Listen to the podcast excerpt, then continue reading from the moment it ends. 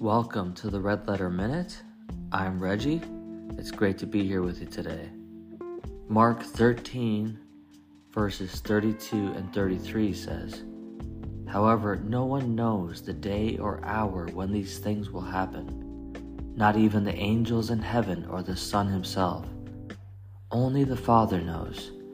And since you don't know when that time will come, be on guard and stay alert.